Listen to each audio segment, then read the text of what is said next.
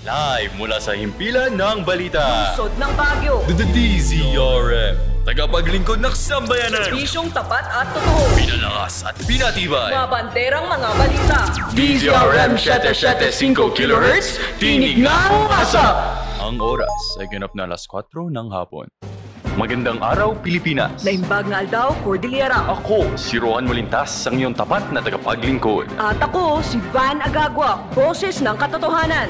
Sa ulo ng mga nagbabagang balita, ngayong ikalabing walo ng Marso 2022, Presyo ng petrolyo, walang humpay ang pagsipa. Panagbenga 2022, tuloy na tuloy na! PJ Obiena bigong makalahok sa pandaigdigang kompetisyon. Sa pilitang paglikas ng mga OFW mula sa Ukraine, ikinasa! Iginiit ni Senator Joel Villanueva sa Department of Foreign Affairs ang pagpapatupad ng sapilitang paglikas ng mga OFW mula sa Ukraine. Ayon sa kanya, kailangan ng malinaw na batayan kung kailan dapat ito isasagawa sapagkat ang pagbomba sa bansang Ukraine ay sapat na dahilan upang gawing sapilitan ang paglikas. Dagdag pa niya, kinakailangan ng mga OFWs ang psychosocial assistance para maibsan ang trauma mula sa gera. Samantala, tuloy-tuloy ang pagtaas ng presyo ng petrolyo sa bansang Pilipinas. Rendel Ramos, iarangkada mo. Ayon sa tala ng Department of Energy, ang presyo ng gasolina, diesel at kerosene ay patuloy na sumisipa mula pa noong magsimula ang taon.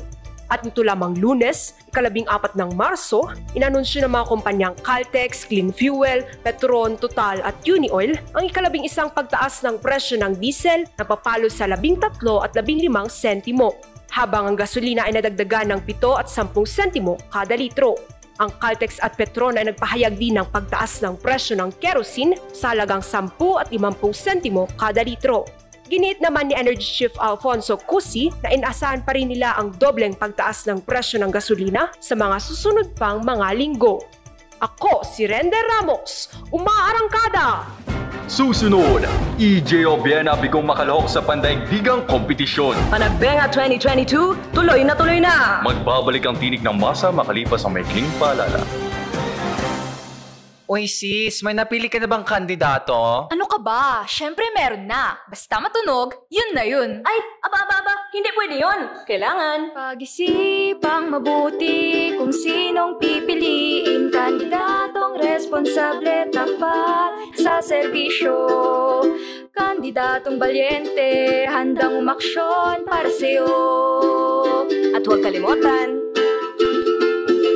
Pagsaliksik ay gawin, huwag papadala sa fake news upang mahanap ang karapat-dapat sa boto natin. Mag-isip ng tama, bumoto ng tama. Isang paalala mula sa tinig ng masa. nagbabalik ang Tinig ng masa!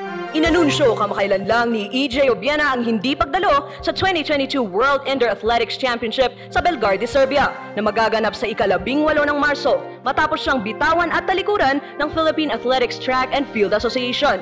Hindi inendorso ng organisasyon ng atleta kung kaya't hindi ito nakasali sa kompetisyon. Ito ay kaugnay sa hindi pagkakaunawaan ng dalawang panig. I lost an opportunity, but then in the bigger picture, the country lost an opportunity as well. At iyan ang panayam ni Obiena ukol sa issue. Nagbukas ang syudad ng Baguio para sa pagdiriwang ng Panagbenga Festival sa kauna-unahang pagkakataon mula na magsimula ang pandemya. Narito si Jinal Aglugob para sa balita. Matapos na maantala ng dalawang taon ang pagdiriwang ng Panagbenga Festival sa lungsod ng Baguio, muli itong inilunsad sa buwan ng Marso taong kasalukuyan. Binuksan ang pagdiriwang noong ika-anim ng Marso sa Baguio Melvin Jones Grandstand. Bagamat ayon kay Mayor Benjamin Magalong, nakatuon lamang ito sa landscapes, heritage at cultural creativity exhibition. Ito ay matapos i-anunsyo na bumaba na sa Alert Level 1 ang lungsod noong ikauna ng Marso. Kasabay nito ang paglikha ng resiliency, recovery at pandemic exit plan upang balangkasin ang pagbawi ng ekonomiya para sa dahan-dahang transisyon tungo sa bagong normal. Ginela Glugob, nagbabalita mula sa tinig ng masa. Maraming salamat, Janelle. Mga kababayan, walong linggo na lang, election na. Kaya naman bago ang araw ng halalan, mas mabuting gumawa ng listahan ng iboboto. Kinakailangan ring alamin ang lokasyon ng iyong voting center at precinct. At yan ang mga nakalap naming balita sa oras na ito. Manatiling nakatutok sa numero unong tagapaghatid ng mga nagbabagang balita. Muli, yung tapat na tagapaglingkod, Rohan Molintas. At ako naman si Van Agagua, boses ng katotohanan. Kami ang Tinig ng Masa!